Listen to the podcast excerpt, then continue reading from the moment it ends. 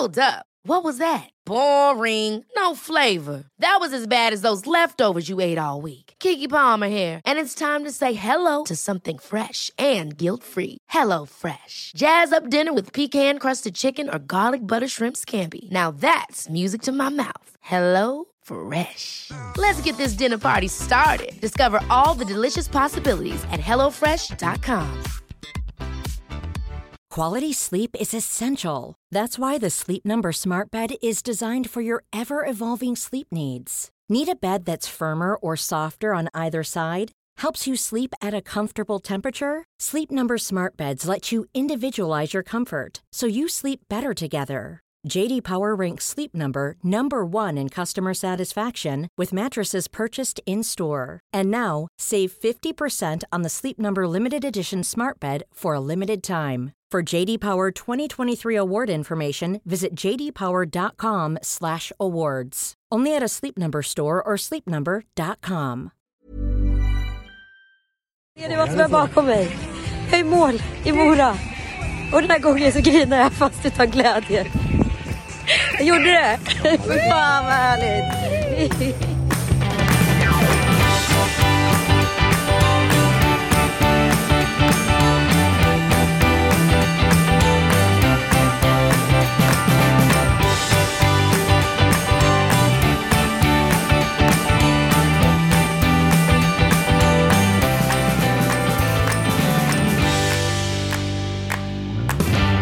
Hej och välkomna till Lille Lördag i fädrens spår. Ja, verkligen i fädrens spår. Alltså, förra året så exakt på dagen stod det ju lipa i Evertsberg. Mm. Det är ju den filmen, sekvensen, den har ju du gillat att plocka upp här i podden. Ja. vid X antal tillfällen. Så jag är ju väldigt nöjd nu att få leverera en glädjefilm. Precis. Du är väldigt osvensk i din eh, ansats att visa känslor. I misslyckanden och lyckanden. Ja, jag är ju väldigt osvensk generellt. Alltså jag, att jag bor i Sverige är ju också eh, onödigt har jag insett efter en fyra dagar i England. Ja, hur var det då? Ja, det kan vi ta sen. Vi kan ju börja med Vasaloppet. Vi,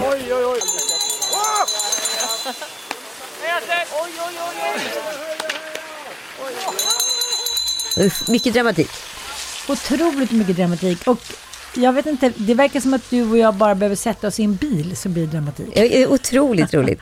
Ja, strax innan Mora kom vi på att vi hade glömt alla sängkläder. Ja. Då fick vi, hade vi tre minuter på oss att handla inne på Ja. Rusta.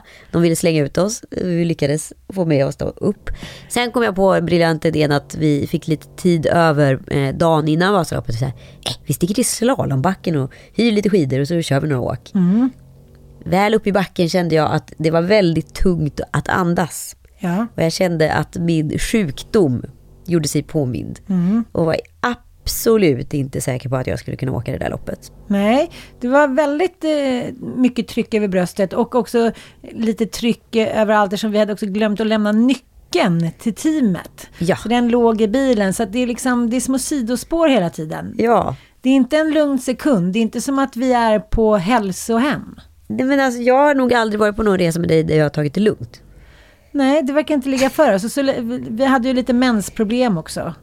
Ja, det, Också att du helt ogenerat går upp på morgonen, så stackars teamkillarna sitter där och käkar frukost. Kommer du med liksom en stringtrosa, en sån här mensbinda som sticker ut bakom, ingen bakom mens. Den var, stjärten. den var slut då. Så jag var så här, sekundärskammen jag känner när du gör sådana där grejer. Män måste härdas, det har vi märkt nu på den senaste Men de där männen är ju för fan debatten. 25 plus män. Vi är så fruktansvärt generade. Ja, de blir det, men de ska härdas.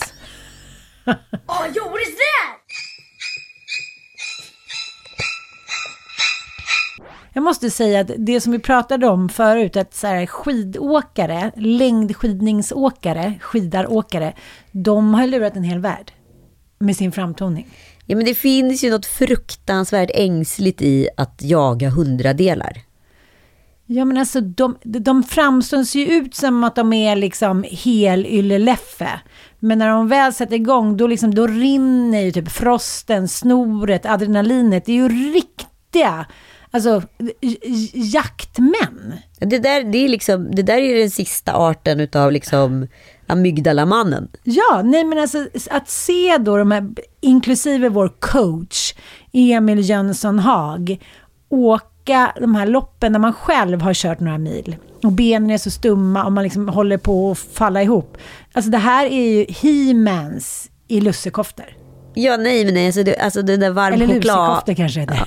Du kanske åker på, med lussekoftor, I don't know. Nej, men de har ju liksom gjort en så här varm choklad-aura på alltihopa. Som är så jäkla falsk. Och jag har alltid tänkt så här, det finns inget ängsligare i mitt liv än att jaga hundradelar. Varför vill någon syssla med det här överhuvudtaget? Det finns inget konkret med det. Alltså man vinner inte en match. Man vinner en hundradel. Det, det är horribelt. Ja, det är horribelt. Men samtidigt kände jag då, när du hade då dragit ifrån mig lite borta vid Hökberg. Ja. Och jag tänker att du är långt, långt borta. Sen, helt plötsligt, ser jag dig bakom en krök. Kanske 200 meter framför mig. Ja. Och jag bara känner hur liksom blodet rinner till. Ja. Och jag börjar så knappa in. Hundradel efter hundradel efter hundradel. Alltså det, det, det är något sinnessjukt som händer i kroppen. När man börjar inse att man kan ta någon på den där distansen. Och jag tror också om du tar ett, liksom, om man ska säga ett snabbare lopp, om du ska åka liksom en slalomtävling eller springa 100 meter, då är det så här, ja men the fittest survives. Alltså då måste allting sitta Ja. exakt den dagen. Men när man åker längd, då kan man ju hålla på och ta sin lilla choklad och ändå få upp vittring. Jag tror att det är det som är så sensationellt, att man eh, det kan svänga så jävla mycket. Och vi kollade ju lite som uppvärmning på um, inför loppet på Emil Jonsson Haag när han, vet, när de håller på. Han byter lite efternamn då och då, men han heter Jönsson. Ja, det, det. Jonsson, Jönsson, Jensen. Det är lite olika från eh, dag till dag. Nej, men just det här att liksom att de har åkt i flera mil och sen så är det liksom, ja, en hårsmån. Alltså ett hårstrå skillnad. Man kan liksom inte se skillnad. Det måste fotas och skit. Ja, exakt. Ja. De måste fotas skit. Ja. Alltså, det jag menar med den här hundradelsjakten, det är inte liksom någon sexighet i att vara över snöret samtidigt. För att man har ingen aning om vem som vinner. Det måste vara massa, massa, massa bevis för vem som har vunnit. Och de har vunnit med, ja men ish en tusendel. Ja, och det är som psykologi att man säger, ja men ADHD-människor förlorar ju förmodligen alla upplopp. För att man måste tänka på att samtidigt som man stakar så måste man liksom trycka fram skidan, du Ja. vet. Alltså man måste verkligen göra massa saker samtidigt. Exakt. Ja. nej, Inte men lätt. hur som helst, på morgonen så kände ju du så här, nej men jag tror att jag kommer naila det här. Jag tror, jag, jag tror att jag kan åka. Jag kände mig ju helt plötsligt helt okej. Och så var jag så här, men går det åt helvete då bryter jag borta i Hök, Hökberg. Ja, och liksom avsluta loppet. Ja. Då får jag bara fejla. Det, det som var min liksom utmaning här var ju att jag hade lovat Tom Allan en medalj, men samtidigt var jag tvungen att lyssna på kroppen och känna efter. Men då började jag inse att det här liksom ont i bröstet, det har ju bara haft med att vi var på hög höjd att göra. För att jag var ju liksom svag i lungorna efter en lång liksom, eh, luftrörskatarr. Men det kändes så jävla bra i spåret, så jag tutade på. ja. Och liksom hade ett riktigt tryck i skidan på vissa distanser. Men jag måste säga, det riktiga Vasaloppet gick ju i söndags och då var det en svensk som vann för första gången på så många år. Så det var ju roligt, inte för att jag såg det. Men... jag var ju på Gotland. Eh, Just det, de har ju inte Vasaloppet där. Nej, precis. Nej. Utan man måste ju vara vid Vasaloppet. Just det. Trist. Nej, men, men eh, alltså när vi åkte, när vi kom i mål så var det ju runt 8,5 plusgrader. Och jag kände faktiskt... Det var rikt- slush. Ja, jag kände sista milen så kände jag så här, nej men nu är det som på en skämtfilm, att jag liksom på riktigt åker två, jag liksom åker två stak fram och sen ett tillbaka. Jag bara kände sig som att det var liksom som måndag hela veckan. Ja. Och jag tittade runt lite, vi var ett litet gäng som följdes åt och vi var alla så här, nej men det här går ju inte. Nej, det var faktiskt obeskrivligt. Jag fick, så här, jag fick stanna tre kilometer, för då hade jag åkt en mil på 43 minuter. Det är någon form av chocktillstånd för mig. Ah, det- det var ju helt sinnessjukt. Och tänkte så här, men herregud, hur har det här ens gått till? Och sen är det då tre kilometer kvar. De tre kilometerna, de tog 30 minuter. ja, jag vet. För att det gick liksom inte i 8 plusgrader att komma fram. För det var som att åka i en sån här, ni vet, slush som säljs på olika snabbköp. Eh, som barn älskar, som är som iskross. det, det var liksom helt sjukt. Och Precis innan man kommer in i Mora så åker man förbi en stor idrottsstadion. Liksom. Alltså Ja, innan man ja, kommer in till Fädernespåret där. Eh, där har en gubbe åkt av. Han är där jag var i Evertsberg förra året. Han skakar i hela kroppen. Han kan liksom inte ta ett steg. Han kan inte röra sig. Jag försöker stanna. Det känns som att jag är på ett krigsfält. Jag bara, vill du ha hjälp? Han bara, nej, kör du! jag bara, är du säker? Ja, åk! Och så ser jag liksom att han så fortsätter stappla på. Han kommer liksom inte upp ur diket. Nej. Det, han kan inte ta ett kliv. Han är helt slutkörd i benen. Han dör på kuppen. Han dör på Ja. Mm. kuppen. Och jag lämnar honom i liksom skyttegraven och tar mig vidare. Det här är fan som krig. Det är krig. Det är liksom som världskrig. Men det som är intressant med Vasaloppet är också att man... Så här, Vem är fiende? Är det hundradelarna? Ja, det är hundradelarna. Alltid hundradelarna. Och bullarna. Exakt. Det, det som är intressant med Vasaloppet är att du kan ju verkligen göra det till ditt personliga lopp. Alltså, om du vill göra liksom som en elitidrottare och tävla mot tiden, så gör du ju det. Annars så handlar det om distansen att ta sig mål. Liksom. I mitt fall så var ju min ambition att ta mig i mål, men så blev det ju ändå ett krig med tiden. Det skulle jag absolut inte göra, men så blev det ju. Men Och du med. Du Ja. skulle försöka ta Emils nio mila tid Ja. på halvtid. precis. Du ska köra fyra och en halv mil på fyra Och- timmar och, och- 12 minuter. Nej, 4,17. 4.17. Mm. Och det var ju samma sak för mig. Eh, Den där milen som, som eh, kändes så bra, då tänkte jag, men gud, jag, nu har jag en chans. Så det var så nej tack, jag vill inte ha någonting, ge mig bara lite vatten, ge mig lite sportdryck. Och jag var så kissnödig. Jag var kissnödig redan när vi eh, skulle åka eftersom vi kom lite sent till vår egen start. Vad menar du? Jag kände det att det var som i Göta kanal, upploppet där. Men hur många filmer finns det med Göta kanal? Jag Det måste väl- bara alltså, fråga. det vet, Lika många som det finns som Vasaloppet. Ja. Jo, men första Göta kanal med Janne Loffe Karlsson Ja. och Per Oscarsson och allihopa. Då är det ju en sån här upploppslåt. Ingen skugga ska falla på någon pojke i teamet, men det var ju lite otydliga direktiv. Ja, det var det. det, var det. Det var det. Dagen innan vi ska åka Vasaloppet har vi varit vid liksom själva checkpoint Oxberg. Och vi tror ju att vi ska tillbaka dit dagen efter när vi ska åka själva Vasaloppet. Nej, det skulle inte. Vi skulle till Oxbergsstarten. Ja, och det var väldigt svårt att hitta dit. Ja, och vi hade inte fått någon info om att vi skulle vara där. Så när vi skulle vara vid själva starten, då är vi vid Oxberg checkpoint. Och det är ungefär en kvart emellan. Så vi får ju hoppa in i Audi A5 och sladda oss genom Dalarna i en rasande fart. Ja, det blev ändå lite fel alltså. Det blev ändå lite fel. Och det var lite så det var verkligen som Göta kanal, för där är ju alltid att det har hänt någonting. Antingen har de liksom saboterat för varandra, eller också att de vaknar upp med liksom i någon kohage. Det finns ju alltid så här, den mänskliga faktorns losers. Ja. ja. och där kommer vi, och det var så här, precis när vi ska åka iväg, då ser jag en, så här, en riktigt gammal gubbe som bara så här, ja men du vet, åker åt fel håll. Och han var så här, nej men gud, nu är det så mycket Göta kanal. Det kanske Vasaloppet åt andra hållet. Ja, ja, men det, ja, men det var så här, nej men, men då blir man ju också så att man pinnar på, att man vill eh, liksom komma i fatt. Ja. Det värsta som människan vet tror jag är att ligga sist. Ja, gud ja. Det är Men verkligen också- en horribel Ja, det- känsla att så här, Luffelelle, det, det var det här jag klarade. Jag Nej, men, kunde- ja. fruktansvärd känsla att se liksom, vi kommer insladdande där på parkeringen Ja. i liksom alldeles för hög hastighet. Alla åker. Och så ser vi liksom hur alla åkarna bara åker och bara såhär, nej det är inte sant.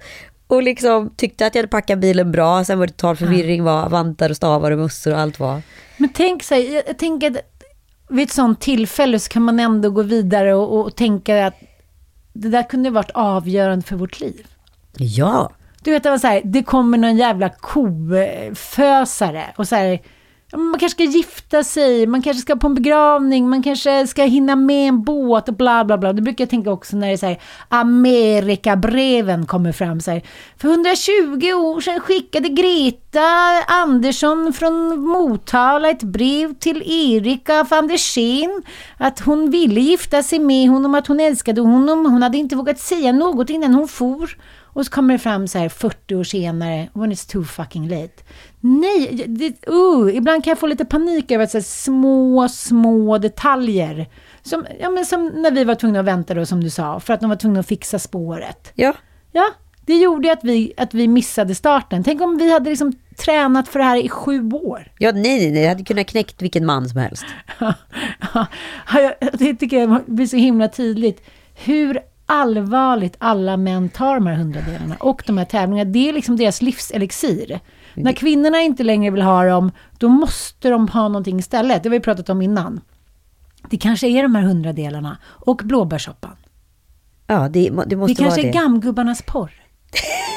Det är den nya porren. Man kan ju alltid hoppas på det. Nej, Tänk jag vet den- inte, för att det finns en besatthet som inte är sund där ute i Sverige. Ja, men allt från Vätternrundan till liksom Vansbro, Sem- simmet och hit och dit. Är det liksom den sista bastionen för att vi ska få känna oss som he-mans och he-kvinnor? Jag vet inte. För tjejer verkar mer göra det så här, gud vad roligt, ska vi åka tjejvalsen tillsammans? Vad mysigt, då åker vi dit, så kan vi vara där några dagar, så kan vi käka middag, dricka lite bubbel, bla bla bla. Och det är precis det som Jonathan Unge kritiserar oss kvinnor för.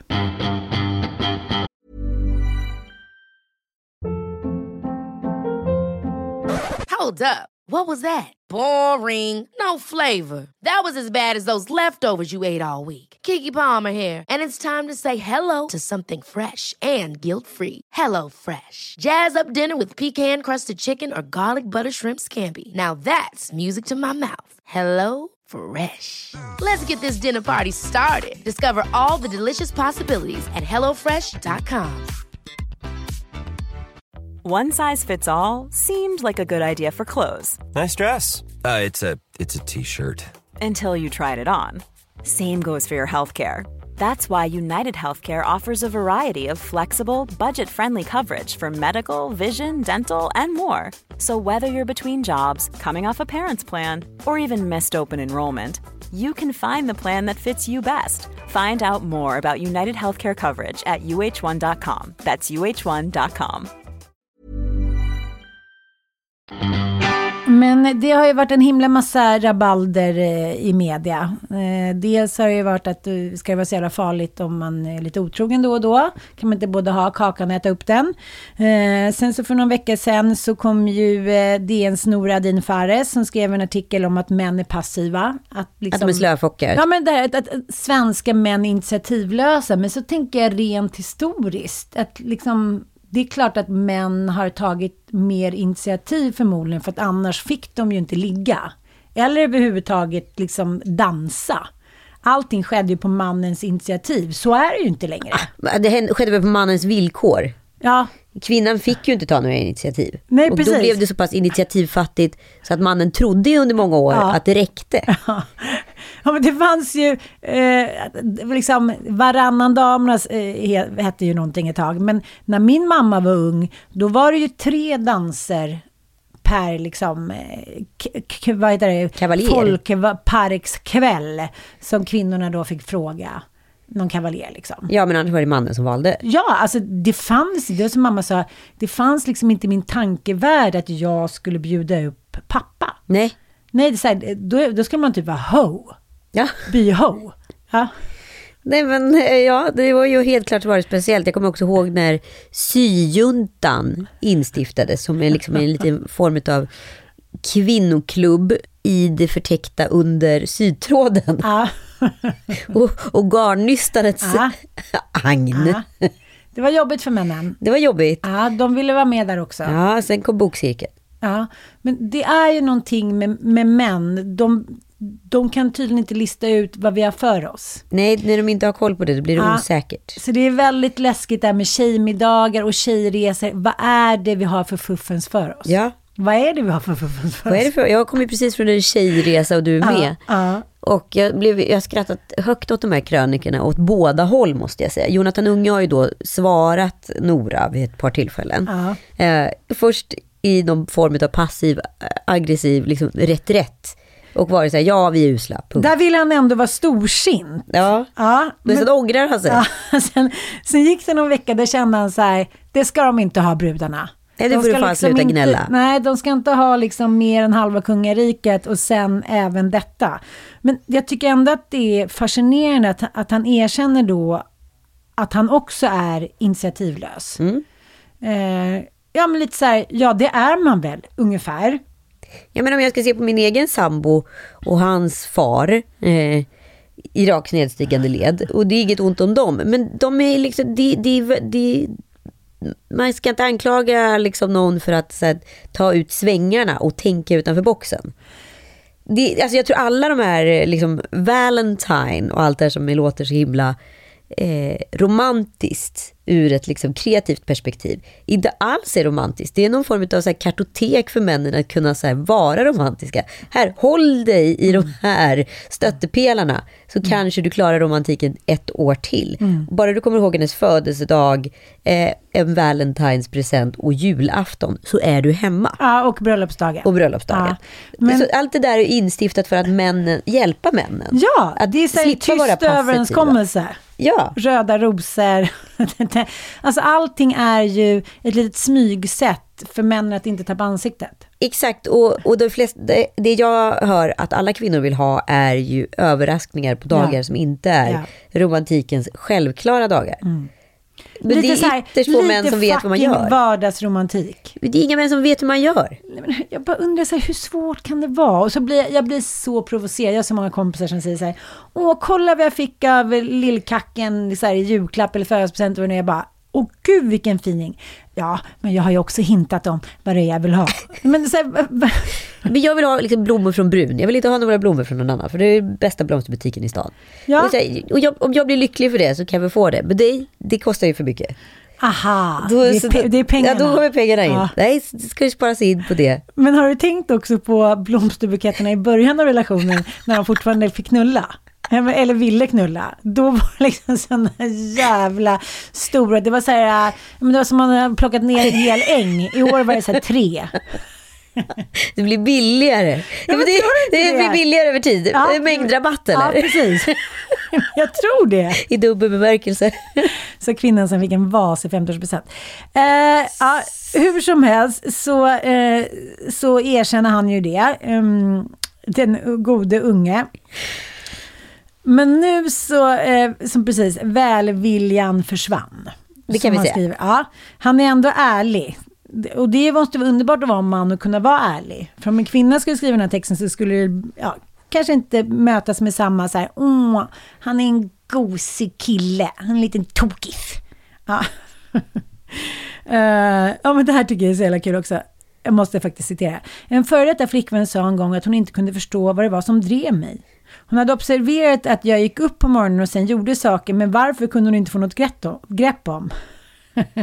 en vän som sa till mig att han såg mer positivt på min läggning och sa att det var så bra resa med mig, för jag gick med på allt och jag aldrig själv kom med några förslag på aktivitet.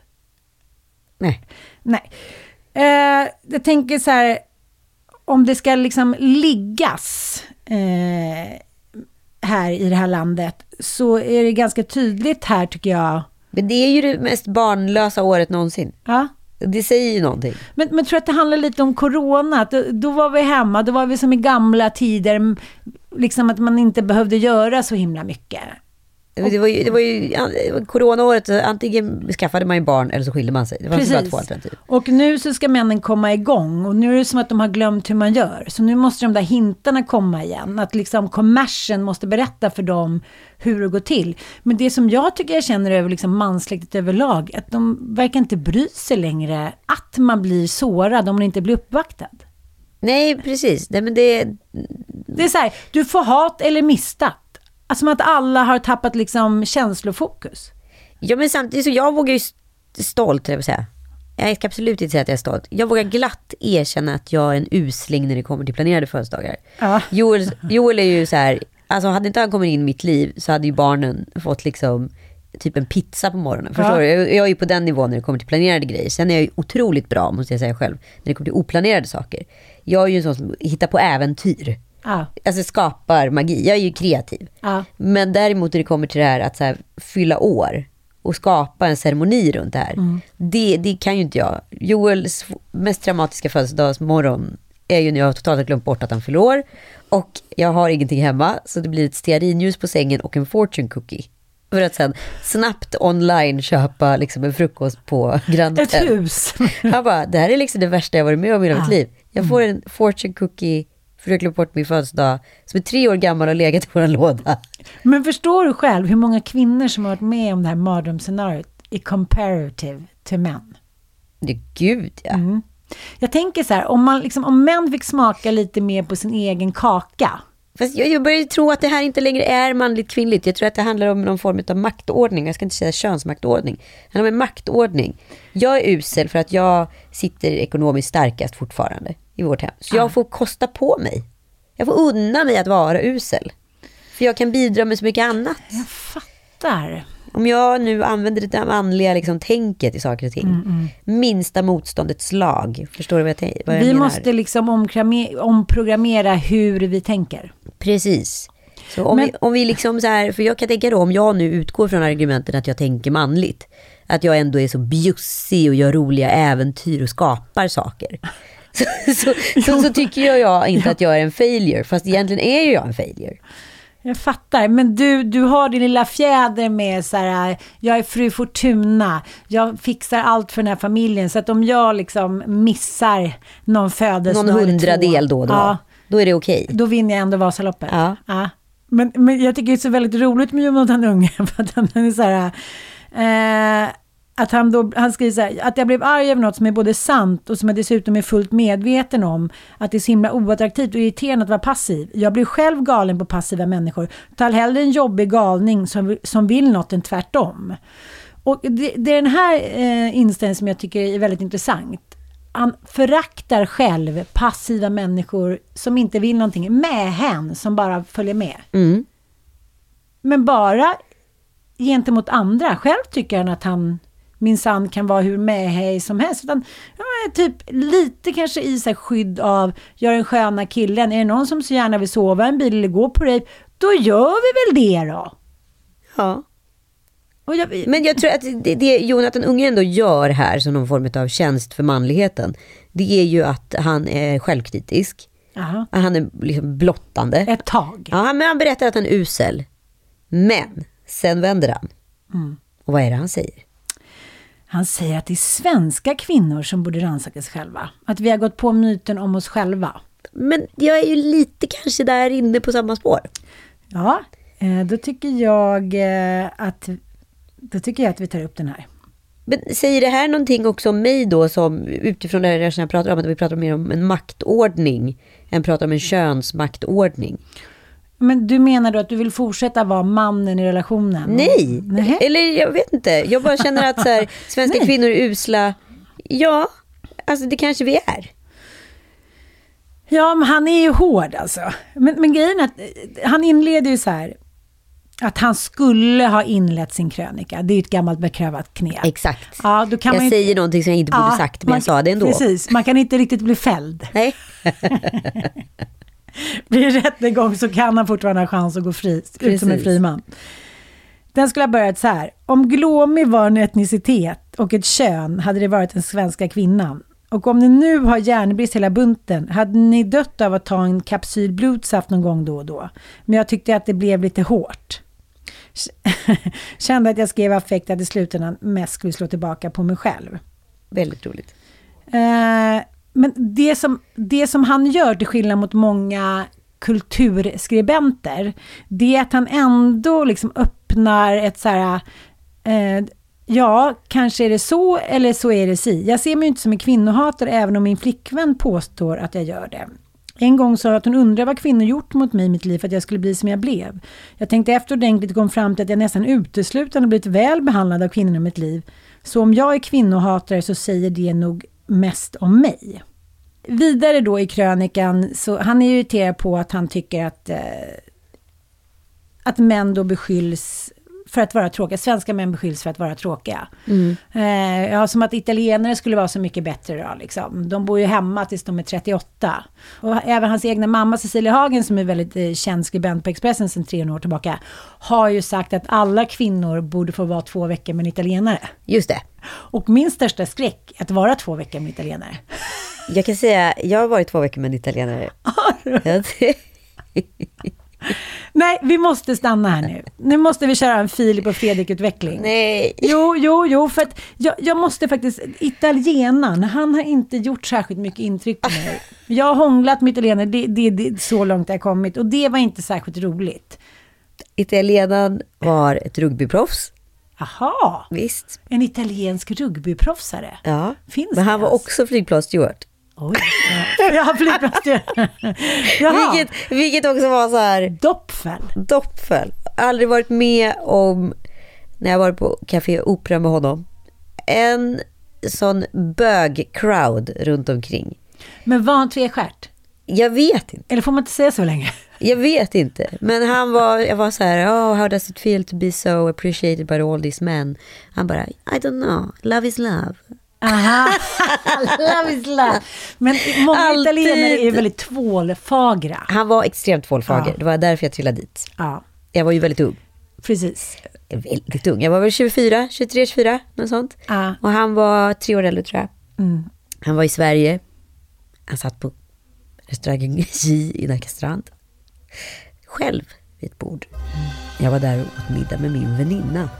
Och tittade storögt bort mot hans bord och funderade på vad han gjorde där med en bok. Kan du jämföra honom med någon? Han ser ut som, han såg lite ut som en eh, Simone Susinna. Här Sexig italienare. Alltså gammal Julio Iglesias, typ, alltså såhär Italian stallion. Ja, liksom vita tänder, alltid nyrakad, Nej, men alltså, polerad. skräddarsydda kostymer, perfekt bränna, den perfekta skäggväxten.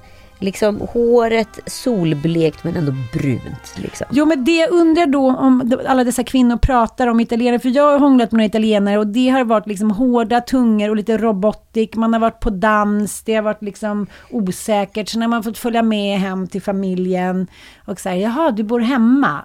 Jag varit på någon annan dejt med killar, italienska killar. Mitt under alltihopa så ringer mamma och de måste sticka. Alltså man är alltid nummer två. Vem är intresserad av det? Helt ointresserad. Men är de då great lovers? Jag har inte kommit dit än. Inte kommit dit än. Hur som helst, jag gick fram och frågade då.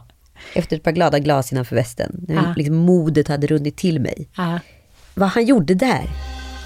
I'm here, writing the last page of the book.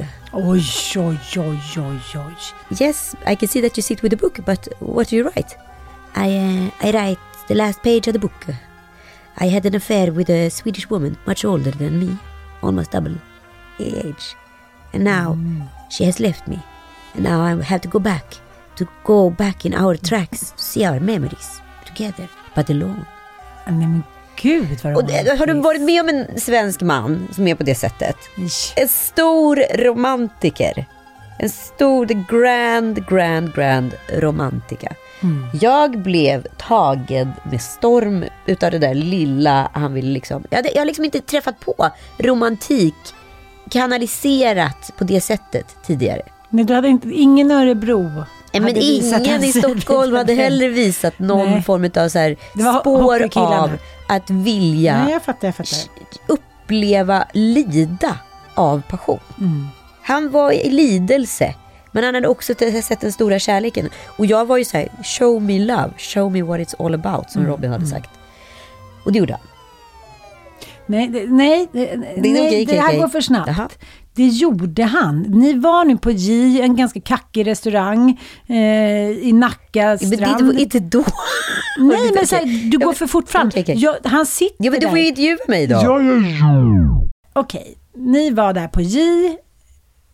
Och sen så helt plötsligt så hade han skrivit klart den sista sidan. Eller ville han att du skulle vara Det här är ju det här jag inte vet. Om det här var liksom en poserande grej. För han satt ju där med boken när vi kom. Mm. Alltså dels var han ju välklädd på ett sätt som jag sett ytterst få män vara. Mm. Dels så var han liksom mån om sitt yttre utan att jag, som jag upplevde i alla fall honom, vara uppenbart homosexuell. Nej, du, du var osäker. Nej men han var ju inte, alltså, så han var, jag upplevde att jag fick ingen gaydar. Alltså min gaydar slog inte i taket på något sätt. Mm. Nej. Men, men liksom, det var ju otroligt ovanligt att en man brydde Var välklädd. Ja, men var Var det- välklädd och välvårdad. Men var det inte det det, var liksom handlade ingen, om? ja men det var ju ingen jävla baksnus så långt ögat nådde. Det var liksom ingen tuss i näsan som stack ut. Liksom. Nej. Det, var, det, Det, var, var ingen lång nagel så långt ögat kunde nå. Nej, men, det var fräschör. nej, men det- svenska snubbar är inte fräscha. Kan vi komma Ja. överens om det? Det släpps brakar och det är långa tånaglar. Men hur många så här långnäsade, män såg vi i Vasaloppet. Nej, ni kommer inte få ligga. I så fall ska det vara mörkt och vi ska vara fulla. Bakifrån. Nej, men det kan inte vara män börja klippa den där lilla tussen i näsan. Det kan inte vara så svårt. Och, göra och Jag tänker att det är en provokation. Att vi inte ska få det vi vill ha. Nej, men, Okej. det, det, uppenbarligen så är vi ju så svältfödda. Så ja, när, men jag kan inte han kom- andas. fortsätt, Han fortsätt. kommer dit och skriver den där sista, sista sidan på sin kärlekshistoria. Så stänger han boken och öppnar en ny bok då, med mig. Tänker jag. Ja, du tänker att du, du vill ligga för att få vara med i en bok. Nej, men för, han kallade ju, det var ju en metafor för att han var tvungen att avsluta Jag fattar, jag fattar. kärleken. Men att jag då kom Jag dit, ser mig själv i Tyskland. Jag måste åka tillbaka. men att jag då kom dit och blev hans nya kapitel på något sätt. Det var ju, det var ju too good to be true, vilket det såklart var. Ja, och jag bara tänker så här, kan man inte bara få gå på myten? Vi, det är som du säger, vi är så svältfödda, så när någon är romantisk, då blir man så stressad så att man säger, men gud vilken, vilken tönt typ. Oj, vem tror han att han är? Han spelar romantisk. Men sen var han ju då tydligen någon form av rikemans barn som var lite lätt utstött för hans pappa accepterade absolut inte hans ru- rugby slash stewardkarriär. Och han älskade att flyga sa han, så det var därför han ville vara steward. Man älskar ju att flyga. Ja, okej, okej. Ja, det, han var ju då egentligen någon arvtagare till någon form av fastighetsimperium där i Rom. He said. He said. She said. Men med den garderoben så, ja, skulle kunna tänka på san- tanken. På den här tiden var ju också Gina Castrand en rätt ansedd restaurang. Nu Ja. pratar vi alltså början på 90-talet. 30-talet. Okej, så att du, du övergav din väninna. Nej, jag gav ingen väninna. Vi åkte allihopa glatt till, eh, till Café Opera. Efteråt han var så här, can you show me Stockholm? Och då sa vi så här, ja, vi åker väl till Café Opera. För jag tänker att han får se lite kulturhistoria. Han ska ändå känna lite gobelänger i taken och hej och hå. Samtidigt är det Lite cola på toa. Ja. Mycket möjligt. Ja. Och, och sen så gick vi till Spybar. Och efter det där så sågs vi under en veckas tid, eh, typ varje dag, Var? i Stockholm. Var? Men o, olika ställen. Nej, Han bodde ju på så- nej. hotell. Ja, men du var väl på hotellet? Ja, det är klart jag var på Det hotell. enda jag är intresserad av är ju, är italienare bra älskare? Helt okej, inte fantastisk. Nej. Eftersom den pyramiden som du alltid pratar om, att kvinnan måste vara högst upp, Ja, där är ju Madre Mia. där är Madre Mia. Mm. Så det kan, inte, det kan inte bli bra. Det blev inte så bra. Det kan aldrig bli 100%. Nej. Men sen fortsatte vi hålla kontakten. Så vi, vi hade liksom en lång korrespondens under kanske ett, två års tid. Och jag åkte faktiskt till Rom för att träffa honom. Var han inte där? Han körde en... Han ghostade mig. Gazn. Gaslighten. Gaslighting, yes. Det där är min största skräck. Ja. Det är flera jag känner som har varit i olika storstäder bjudna av karaslokar som inte har dykt upp. Hemskt. Nej men det, det är skottpengar på Det är skottpengar. Ja. Och sen skulle vi ses på Sardinien. Det kom han inte heller. Sen la jag ner. Vänta nu, vänta nu. Du, du åkte till Rom, han var inte där. Du gav honom ändå en chans till, för fan vad svenskt. Så jävla Äh, svensk. Förstår du hur nej. jag var på Romantica? Ja. Thi, thi. Han tyckte säkert inte om mig egentligen. Men skitsamma, jag tyckte om honom.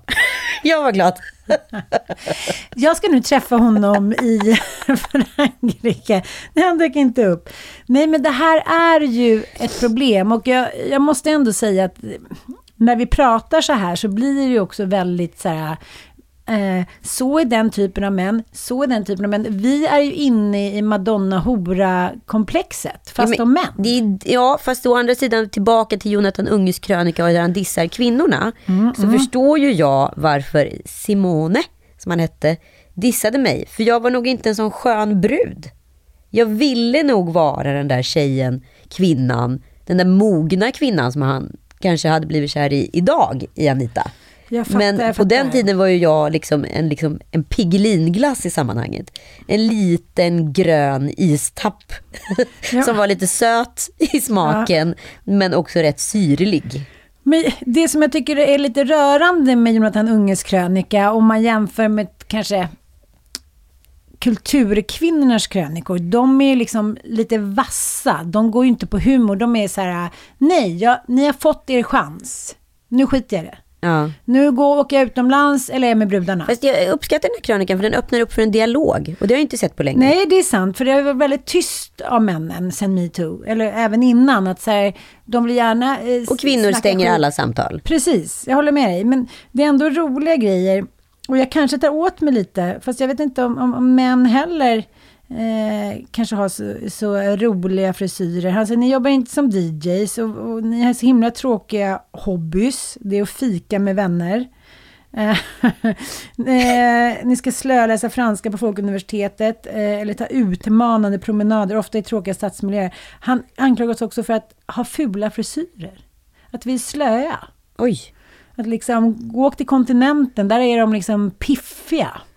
Där minsann. Ja, ja. Men eh, med all respekt för Jonathan Unge eh, utseende så kanske han inte heller ansträngt sig jättemycket till mans. Nej, absolut inte. Eh, Så jag tycker ändå att det han återkommer till är ju att han själv inte behöver anstränga sig, men han ska ändå få de här brudarna och han ska ändå få tycka till.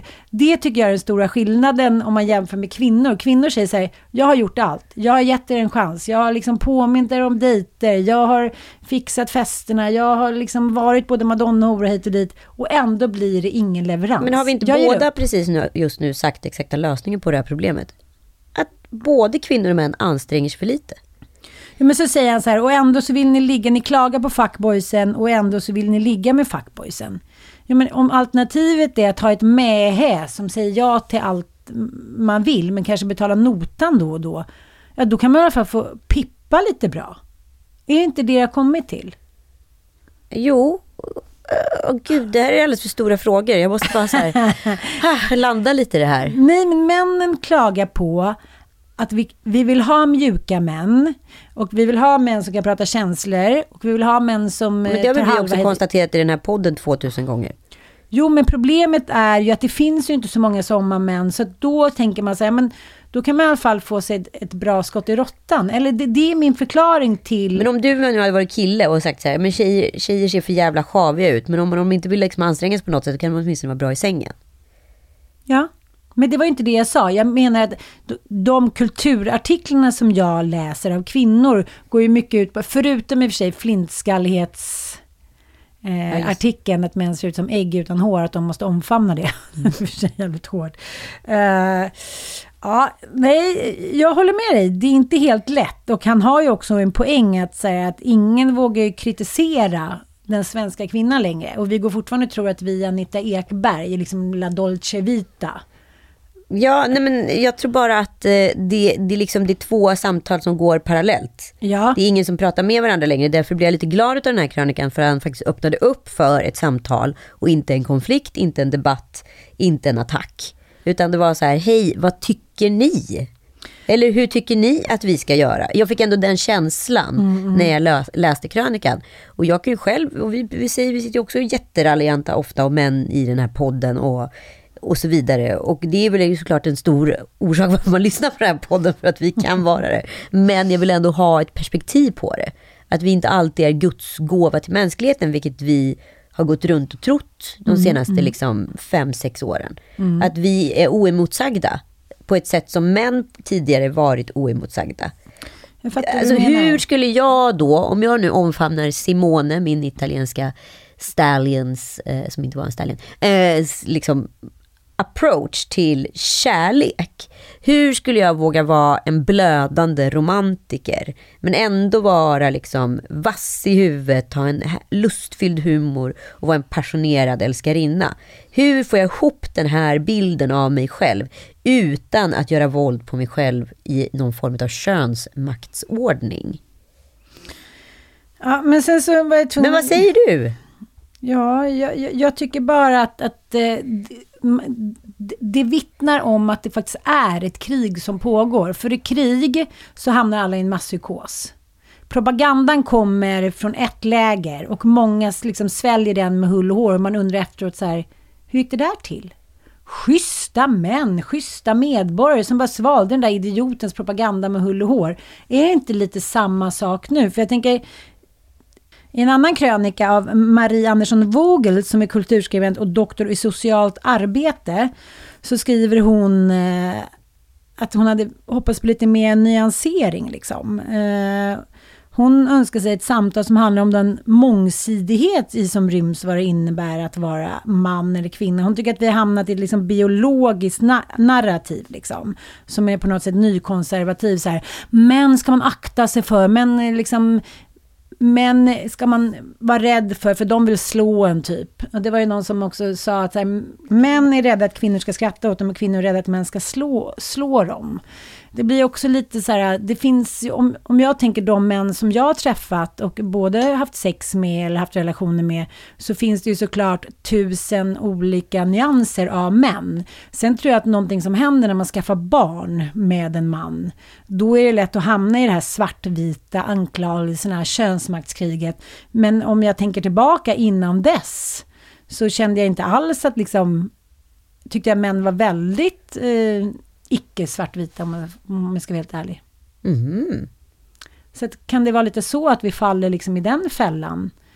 Och att svenska män och kvinnor kanske är dåliga på, om nu ska översätta Madonna Hora-komplexet då, att så här, att man, man vill vara lite crazy och bananas så träffar man någon som ska bli mamma till ens barn och då helt plötsligt så är det som att det läggs ja, men, som att man blir någon så här kedja i någon tanke om, så här, tänk om hon tror att, att jag ska eh, vilja stoppa liksom, ha lite kinky sex och kanske analsex, då kommer ju hon inte tycka att jag är någon framtida man till hennes barn. Det, det vittnar bland annat den eh, ståuppshowen som vi kollade på uh, uppe i Dalarna. Jim Jeffries High and Dry. Precis. Precis, när han pratar om eh, parsex. Ja. Parsexets fyra positioner. Precis, det är väldigt roligt. Ska vi lyssna på det?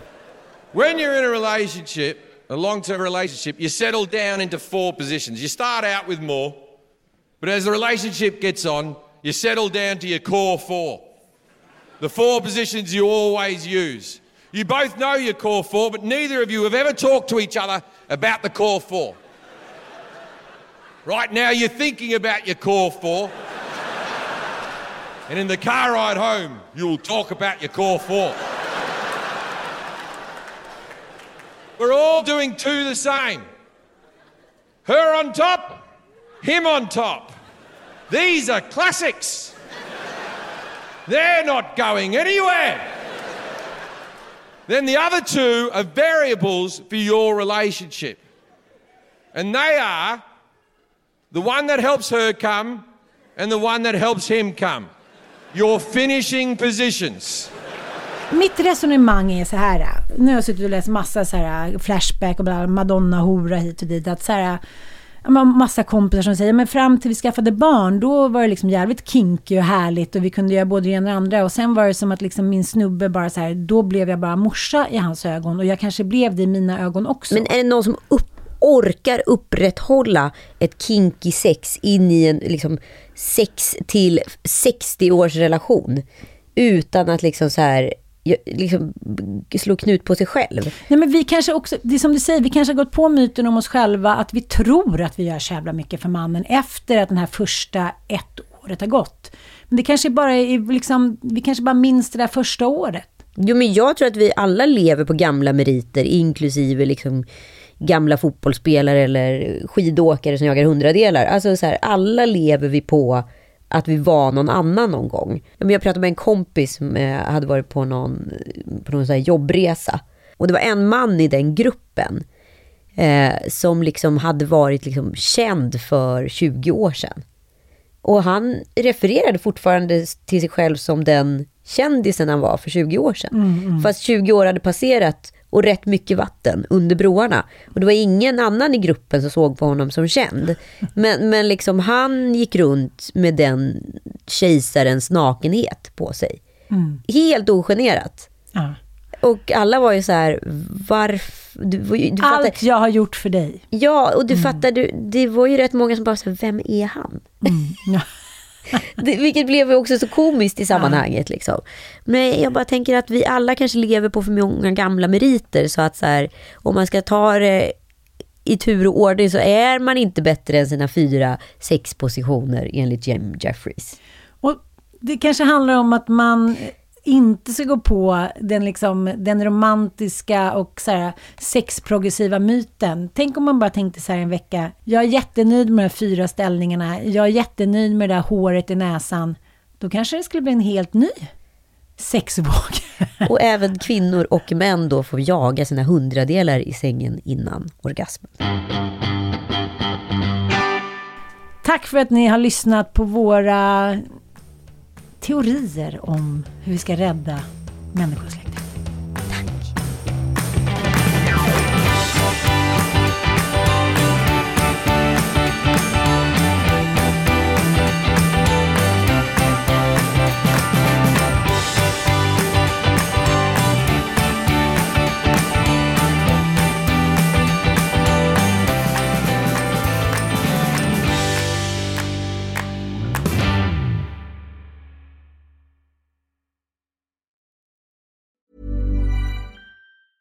Planning for your next trip? Elevate your travel style with Quince. Quince has all the jet setting essentials you'll want for your next getaway, like European linen, premium luggage options, buttery soft Italian leather bags, and so much more. And it's all priced at 50 to 80% less than similar brands. Plus, Quince only works with factories that use safe and ethical manufacturing practices. Pack your bags with high-quality essentials you'll be wearing for vacations to come with Quince. Go to quince.com slash trip for free shipping and 365-day returns. Ever catch yourself eating the same flavorless dinner three days in a row?